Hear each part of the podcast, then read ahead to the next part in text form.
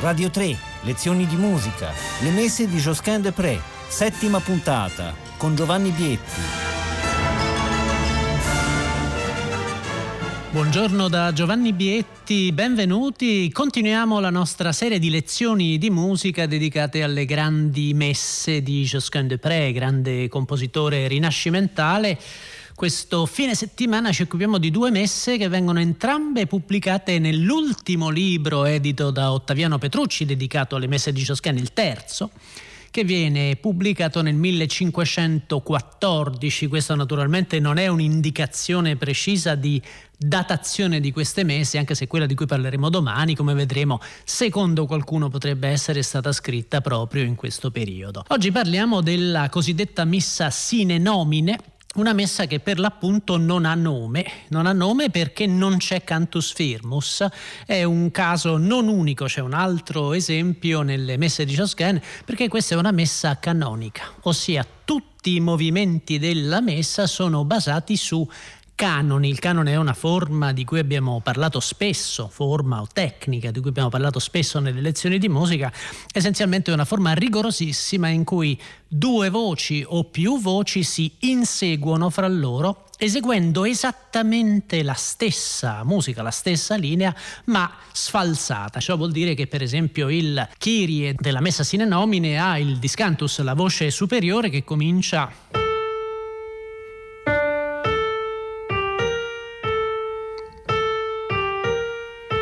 il tenor risponderà.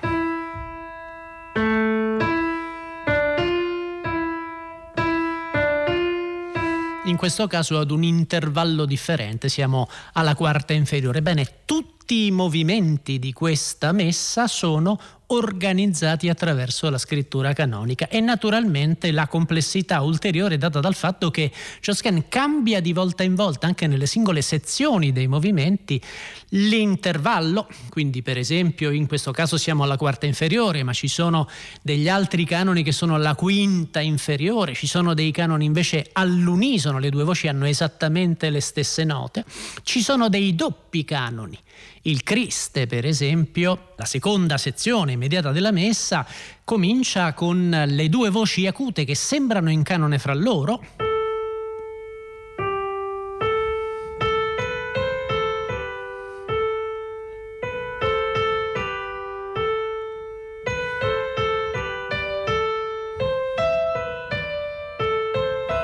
E poi dopo invece scopriamo che le due voci a un certo punto si sfalsano fra loro, quindi questo non è un canone, è un contrappunto, ma quando entrano le due voci inferiori...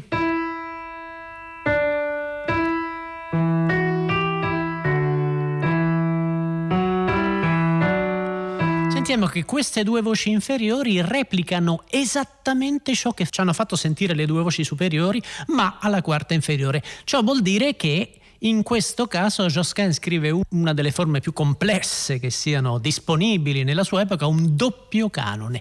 Tutte le quattro voci sono legate fra loro in canone due a due. Il discantus, il superius, la voce superiore è in canone con il tenor e l'altus è in canone con il basso. Naturalmente vi rendete conto qui abbiamo a che fare con uno stile estremamente raffinato, estremamente intellettuale. C'era una volta, si diceva che la musica dei cosiddetti compositori fiamminghi fosse una musica cerebrale, fosse una musica del tutto priva di, eh, di pathos, del tutto priva di sentimento, invece soltanto fatta di razionalità. Bene, il miracolo di questi compositori e in particolare di Josquin, che non a caso era considerato il più grande di tutti all'epoca, è proprio la capacità di fondere una naturalezza melodica meravigliosa, ne abbiamo parlato più volte, ma in questo caso, trattandosi di una messa interamente costruita sui canoni, è ancora più importante sottolineare questo aspetto. Cominciamo sentendo quindi questo Kyrie il primo Kyrie in cui, come vi dicevo, il discantus e il tenor sono in canone fra loro. Cominciano però due voci che sembrano ugualmente collegate. Sentite l'effetto.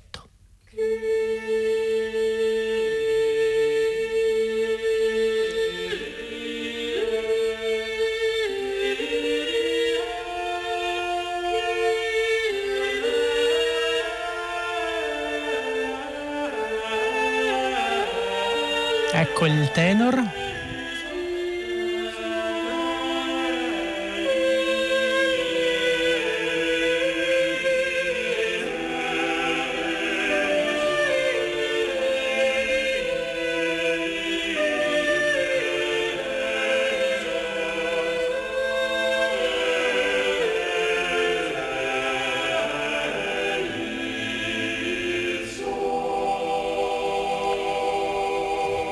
Questo è il doppio canone del Criste, cominciano le due voci superiori.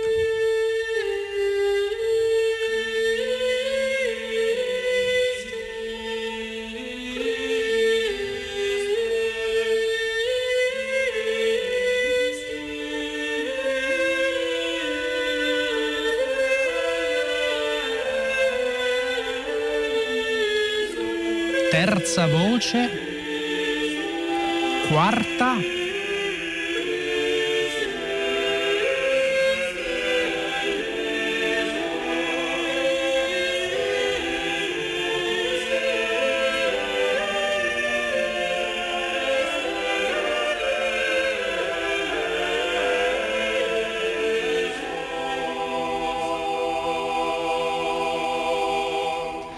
e il secondo Kyrie in cui sono in canone fra loro Discantus e il tenor che entrerà più tardi.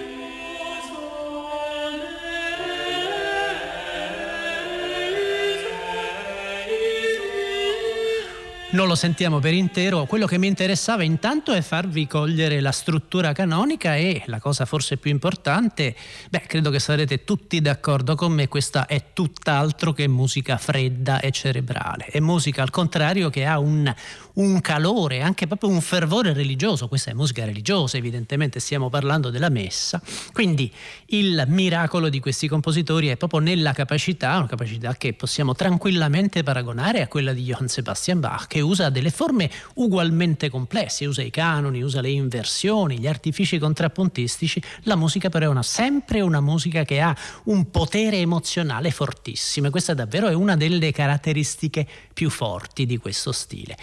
Avete sentito che molto spesso Josquin fa entrare eh, per esempio la prima voce fin dall'inizio e per far entrare la seconda voce aspetta a lungo, quindi c'è una sorta di effetto illusionistico perché magari le due voci che entrano, è il caso del primo Kyrie, sembrano già in canone fra loro. Questo è un effetto che Josquin sfrutta a fondo in questa messa. Per esempio il Gloria comincia con le due voci acute che in realtà non sono in canone fra loro, sono libere ma cominciano imitandosi in questo modo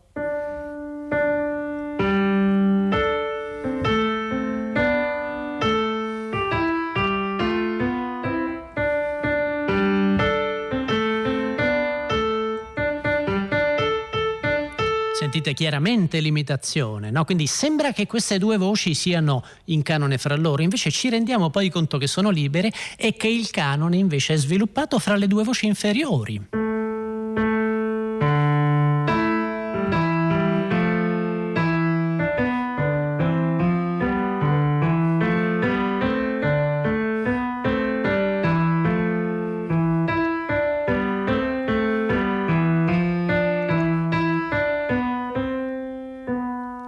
Suonato in questo modo solo le due voci, credo che l'imitazione appaia molto evidente. Proviamo a sentire adesso la versione proprio vocale, le quattro voci, perché naturalmente il pianoforte può solo banalizzare il suono e le linee e vi renderete conto, credo, molto facilmente dell'effetto illusionistico. Le due voci superiori che cominciano sembrano già un primo canone, non lo sono. Il canone entra in un secondo momento, ma esattamente sulle note che Josquin ci ha presentato fin dall'inizio. Ecco l'inizio del Gloria.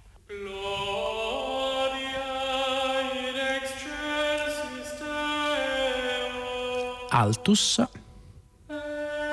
superius, ecco il basso, tenor, e questo è un vero canone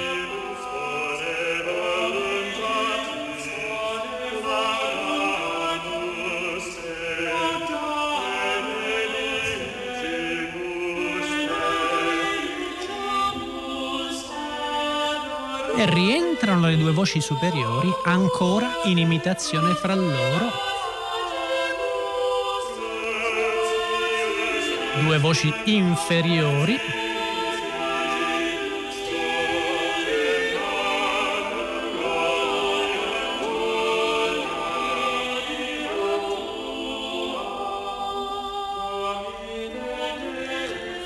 Interessava solo farvi sentire questo inizio per cogliere questa idea, come possiamo dire, illusionistica per l'appunto, dare l'impressione che il canone riguardi tutte le voci.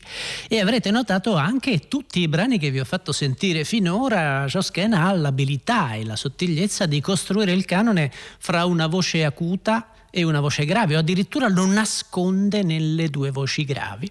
Nel credo invece il gioco è completamente differente. Non c'è nessuna illusione perché il canone comincia immediatamente nelle due voci superiori. E questo significa che in questo credo, il credo è naturalmente il movimento centrale della messa, in genere il più lungo, il testo è il più lungo, il più articolato, nel credo la struttura canonica è particolarmente evidente. In questo periodo il canone non veniva chiamato come diciamo noi oggi canone, questo succede più o meno a partire dal Settecento, in questo periodo il canone veniva chiamato fuga.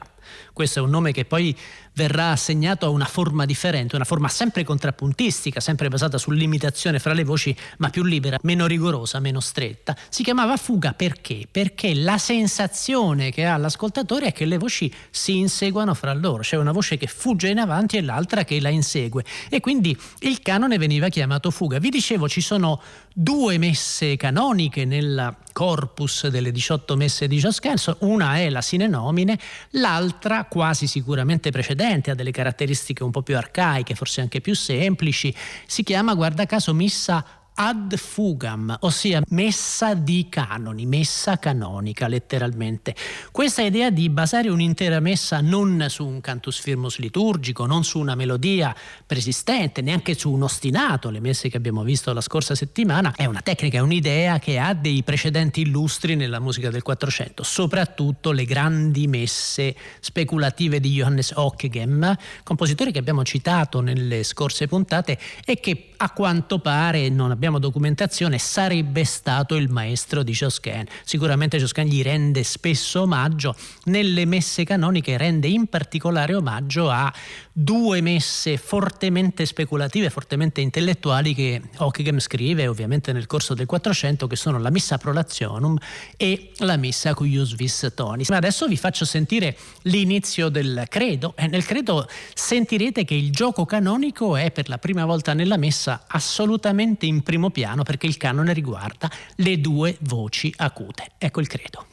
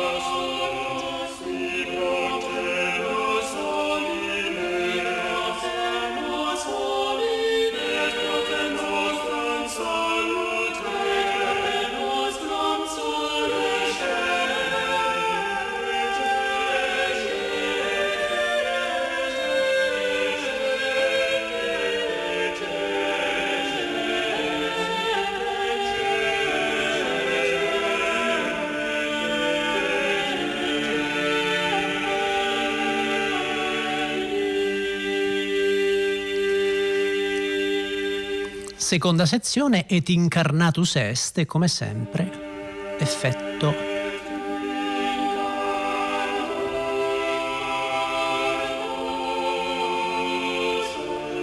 Sentite l'effetto omoritmico, le voci che vanno insieme.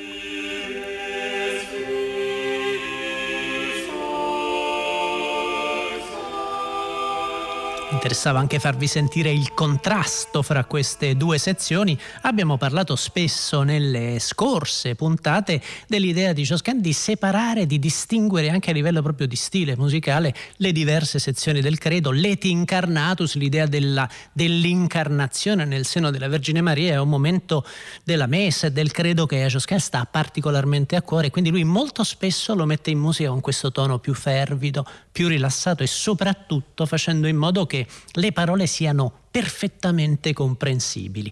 Spero che in questa esecuzione fosse chiaro il canone fra le due voci superiori. Adesso possiamo concentrarci un po' sul Sanctus, che una volta di più è un movimento fondamentale, soprattutto perché nel Sanctus ci sono molte sezioni, c'è la sezione iniziale, Sanctus Dominus, poi c'è il Pleni, in questo caso è un canone a due sole voci, quindi il tessuto che si assottiglia, c'è l'osanna che come sempre è un momento giubilante, un momento culminante in cui il ritmo si fa più acceso, ternario in questo caso, e poi c'è un momento straordinario di questa messa, il Benedictus, che è brevissimo, ha due voci ancora una volta, ma qui Josquin usa una forma canonica particolare, il cosiddetto canone mensurale. Si tratta di una delle tecniche più complesse in assoluto sviluppate dalla musica occidentale. Ne abbiamo parlato in una puntata dedicata proprio a una messa di Josquin molti anni fa, la messa L'Homme Armé Super Voces Musicales, dove c'è un canone mensurale a tre voci. Cos'è il canone mensurale? Beh, in questo caso le due voci non si inseguono, cominciano insieme, cantano la stessa identica linea ma con ritmi differenti. Una voce va più veloce, l'altra va più lenta. Voi pensate alla complessità di questa costruzione. Quindi, per esempio, il Superius in questo Benedictus della Missa Sine Nomine canta.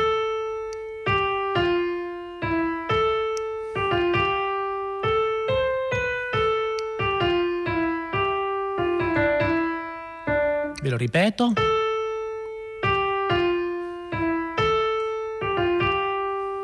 Oppure... Beh, sentite cosa canta l'altus invece. È la stessa linea in un altro tono molto più lenta.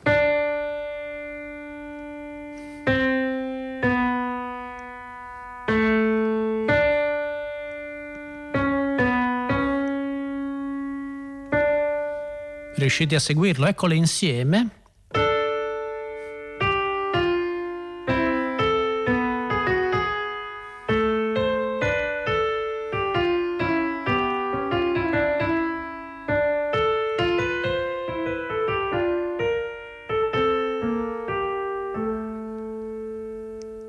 Artificio, questa idea estremamente complessa delle due voci che cantano la stessa identica linea in due toni diversi. Immaginate quanto è difficile scrivere un pezzo di questo tipo. Bene, questo pezzo in realtà ha questa, adesso l'ho suonato a pianoforte, ma fra poco lo sentiremo cantato a due voci l'effetto è un effetto di una leggerezza, di una naturalezza una volta di più assolutamente impressionante. Vi faccio sentire quindi il Sanctus. Il Sanctus lo sentiamo, possiamo sentirlo quasi tutto, anche per cogliere proprio le differenze nel tono, nello spessore, nel peso delle diverse sezioni. Sanctus, come sempre, piuttosto solenne. Il canone è fra altus e tenor, le due voci medie che entrano in un secondo momento. Poi c'è il plenisunt a due sole voci, naturalmente in canone fra loro. Poi c'è questo osanna in ritmo ternario, giubilante, lo sentirete.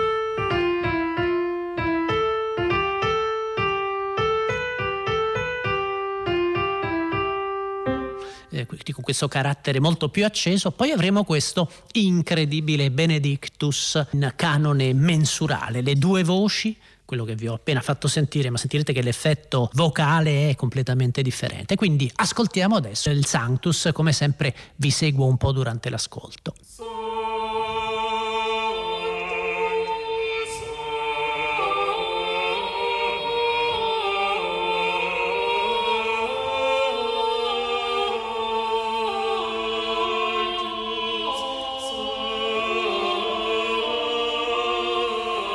L'altus prima delle due voci in canone.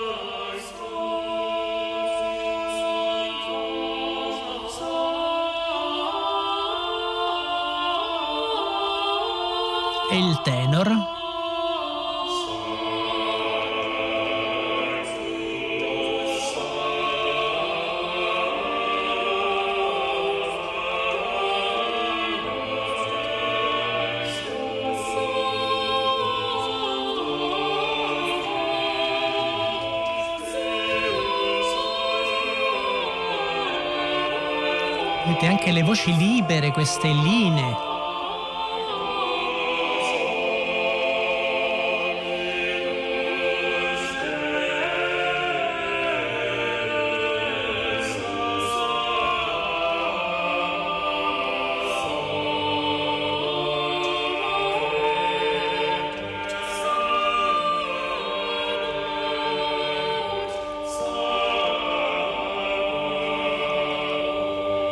Adesso lo spazio si assottiglia di colpo. Pleni, canone a due voci, il superius e il tenor.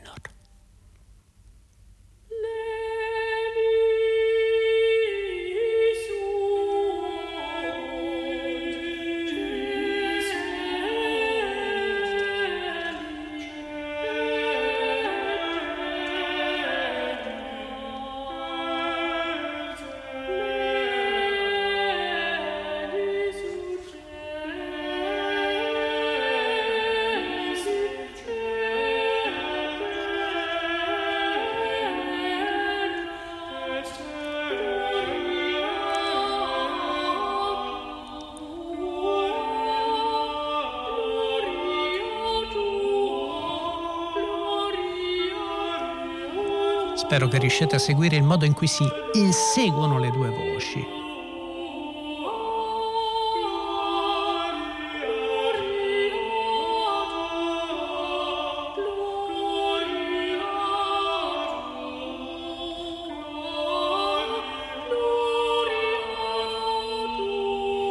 E ora l'esplosione dell'Osanna in tre.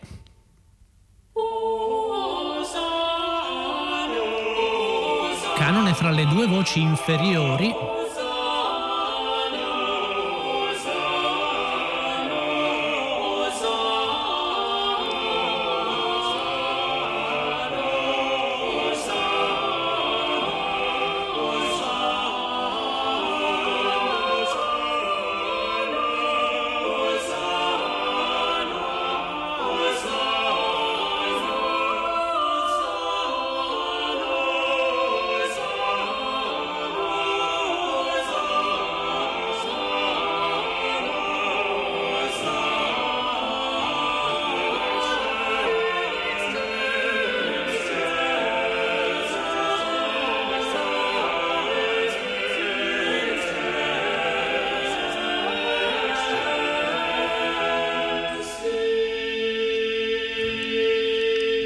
E ora attenzione il canone mensurale del Benedictus a due voci.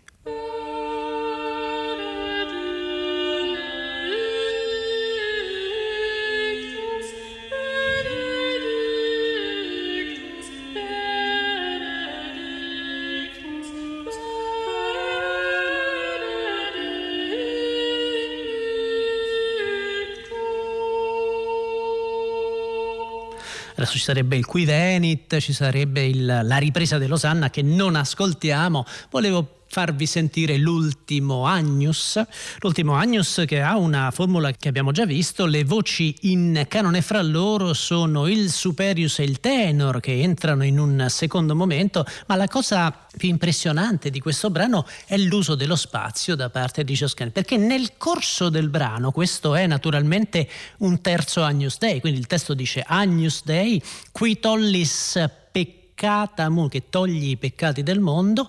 Le prime due invocazioni finiscono dicendo miserere nobis e la terza finisce dona nobis pacem, questa pacificazione conclusiva. Bene, l'idea di Ciascana è incredibile perché le voci in canone costruiscono sul qui tollis peccata, sentite il, il tipo di, di gesto. Poi di nuovo più alto. Ancora più alto. E arriveremo a Peccatamundi. E poi sul Dona.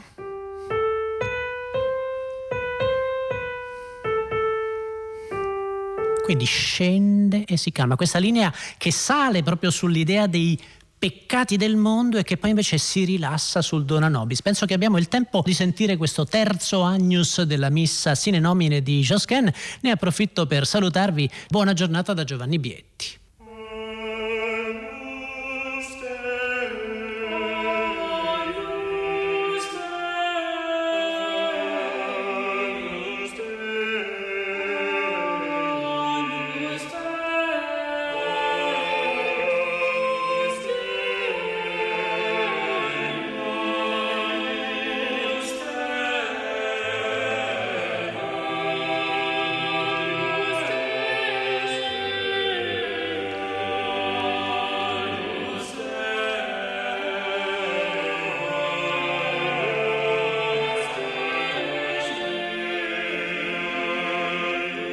Attenzione.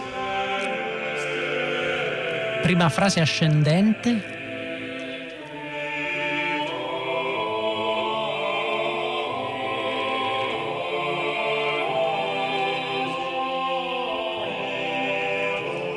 Seconda frase.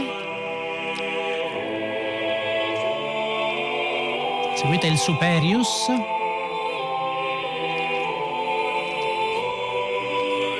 Qui tollis, qui tollis. Terza frase.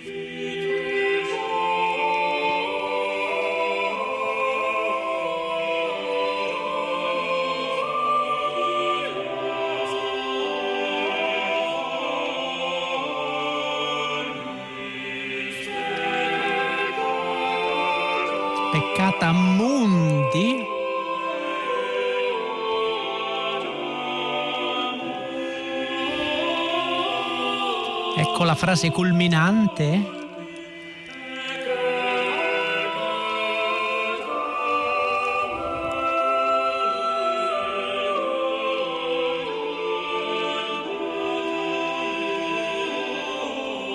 E qui comincia a scendere.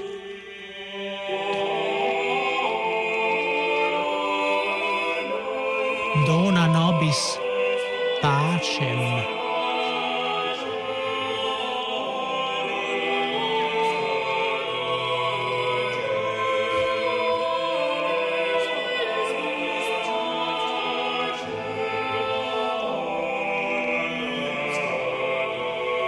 Pacem.